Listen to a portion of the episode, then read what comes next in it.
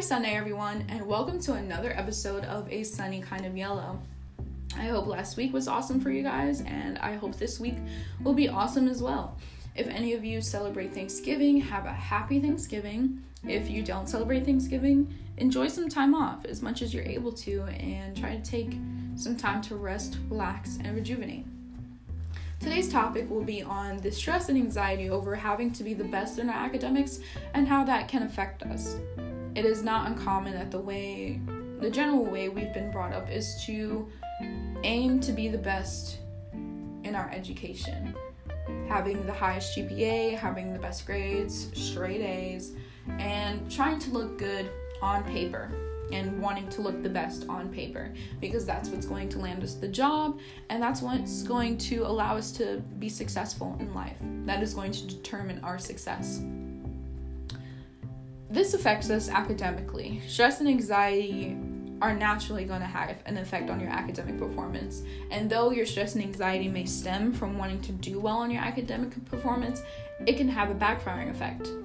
Jennifer Barrows goes into this with her colleagues, and they did this research on anxiety and self-efficacy, how those two are related, and also how those two are related to college exam grades. And their results showed that self-efficacy had a correlation with test anxiety, and those with high self-efficacy tended to have a low test anxiety, and vice versa, that those who had a low self-efficacy tended to have a high test anxiety. Now, those with low self-efficacy and high test anxiety had lower exam grades, and this backfiring effect just goes more, just shows to prove that the more anxiety we have about wanting to do well in something, it can turn around and we can end up not doing it as well in it as we aim to be. This same anxiety and stress also has an effect on our creativity, and you may say to yourself, well, what does it matter that we're creative or that we're innovative? This article by Psychology Today talks about innovative orientation, and they mention a paper, the study by Matthew Mayhew and his NYU colleagues, that showed that the more students focused on their test scores, the less creative they became. And this negative correlation between a higher grade point average and a lesser interest in innovation goes to show that when you focus on achieving something based on numbers in terms of our academics, based on having the best grades and the best GPA, you tend to put less importance on things such as creativity and innovation. And innovation is highly important. I mean, where would our society be today without innovation? We have smartphones and laptops and running toilets and humidifiers and all these things that are the product of innovation and the product of people who chose to delve into their creativity and not just their academics. And this same article also made this quote about students who had propensity towards innovation. And they said, perhaps students with propensities towards innovation are less concerned with grading systems that rely on memorization by way of assessment than students with higher grade point averages. Alternatively, college-going students with innovation intentions may be more likely to approach their education as a means to discover new ideas, wanting more out of the experience than a series of external valuations in the form of grade point averages. So just to summarize, they're basically saying, what if people... It seems like individuals who put their mind towards innovation are able to self-evaluate themselves rather than looking for it in other places, such as going on to higher education. And oftentimes that is unfortunately what happens, is that we go on to higher education because we need some sort of valuation to know that we're good enough to do something else in life. And not only that, I mean, we go on to higher education for a lot of different reasons, but that can also be a reason as well.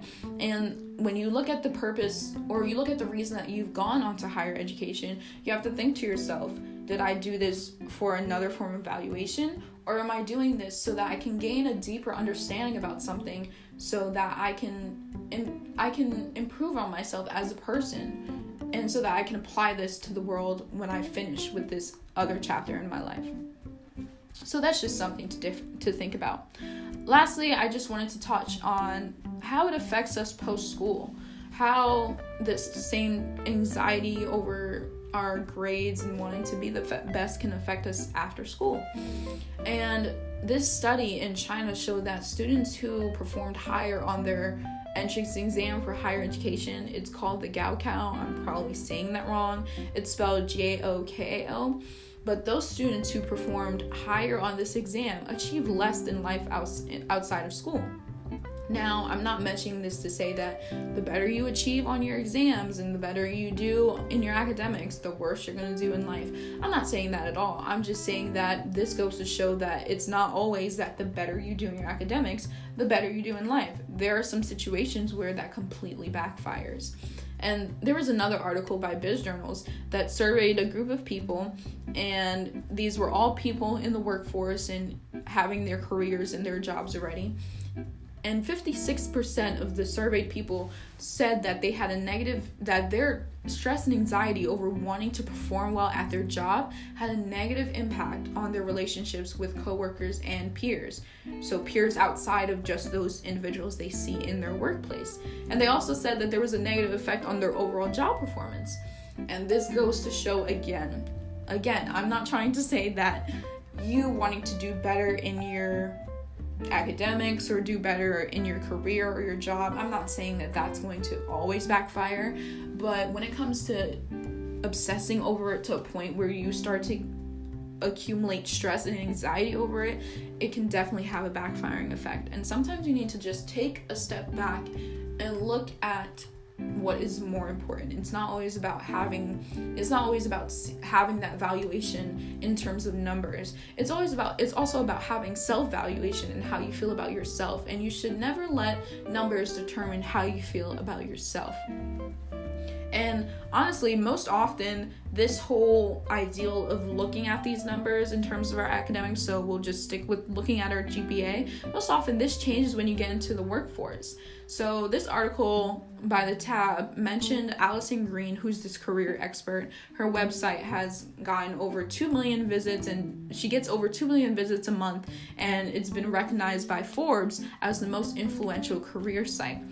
And she basically says that your GPA matters most when applying for the first job out of college, naturally, because that is all you have. That's usually all you have in terms of professional development, is only your academic development. But after that, it won't.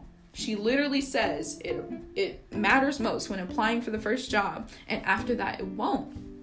So again, this is only the voice of one individual, but she is an expert in her field, and this just goes to show that yes, you should strive to always want to be the best for yourself, not for anyone else, but for yourself. You should strive to want to be the best, but don't let it get to a point where it causes you to have a down spiraling effect in your mental health, and that can have a down spiraling effect on everything else in your life, whether that's academics, your performance at work.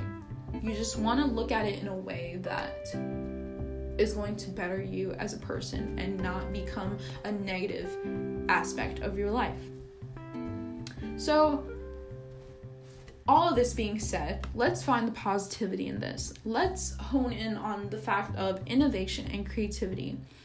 Bottom line is, do your best, not everyone else's best, not Sally's best, not Sue's best. Do your best, whatever your best is, because that's the only possible thing you can do, because you are your own person.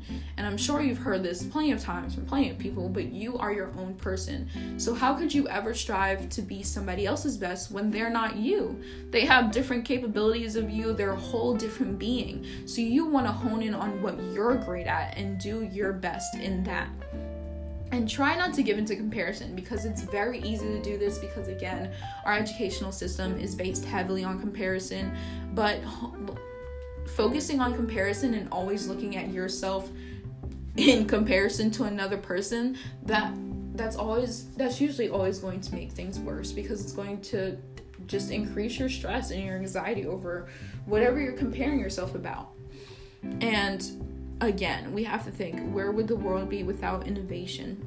It's important to hone in on our innovation and creativity along with our academics, because it seems if you combine those two together, you have this whole plethora of ideas and knowledge, and you can use those together instead of letting one negatively down spiral and completely forgetting about the other. You want to hone in on using those together.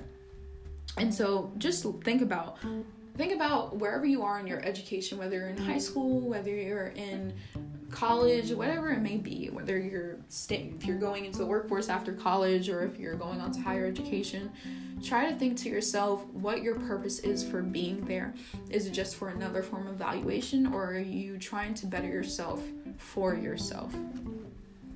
And just remember, like Allison Green said, after you get that first job, you're going to want to focus on how good you are in your professional qualities outside of your academic qualities. Let that shine through when you're in an interview, whether that's over the phone, over Skype, in person, whatever it is. After you get that, this is talking about way after you finish your undergrad, your graduate, whatever it is. But after you get that, after you already have that first job, and you're doing this other interview, let your professional quality shine through. Don't worry too much on your academics, and if they mention that, just always try to look at what you're good at instead of focusing on what you're not good at. And the way you should focus on, and you shouldn't focus on something you're not good at in whole, or sorry, let me rephrase. If you're focusing on something that you're not good at, let it be that you're trying to do a little bit better in that, but again, make sure you're doing better in terms of what you're capable of doing, not what other people want you to do. And show them how you actually look, that you don't just look good on paper, or even if they may not think that you look that great on paper, show them how you'll actually look when you work for them and when you'll be in the workforce.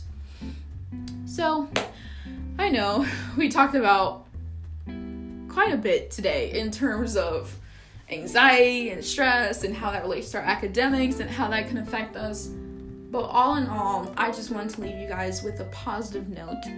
And this is just a quote by Jolene Godfrey, and she says that all work and no play doesn't make Jill and Jack dull. It kills the potential of discovery, mastery, and openness to change and flexibility, and it hinders innovation and invention. So let us just go throughout our week and know that we can be the best, but we can be our best.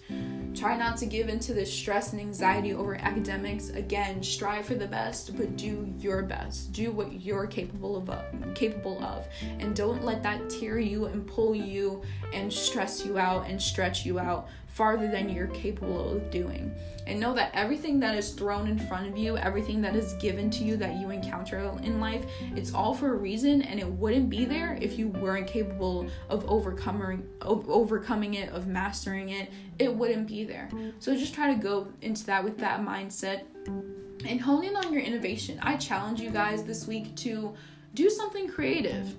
Look at yourself and try to think about, when's the last time I had to do something creative and did it because I wanted to and because I had that spark in my head to do it. So whether that's taking some time to color in a coloring book, or do a drawing, or build something if you have Legos, or if you have popsicle sticks, or want to build a bridge, whatever it is, do something that encourages your creative mindset. I challenge you guys to do that this week. So, I thank you guys for tuning in with me for another episode of A Sunny Kind of Yellow. I hope you guys enjoyed this week's episode, and I look forward to next week's. Again, if you guys have any input, please email me, message me on Instagram, whatever it is. I look forward to hearing you guys and what you have to say. And yeah, I hope you guys have an amazing week. Stuff your faces with turkey if that's what you do during Thanksgiving, or whatever food you love to eat. Again, if you don't celebrate Thanksgiving, just try to take a long nap if you're able to. Just take a nap, take a walk, go outside. Just do something that allows you to feel peaceful and only allows you to feel positive vibes, because that's all we need, right? Okay, guys, signing off, and I'll see you next week. Stay sunny.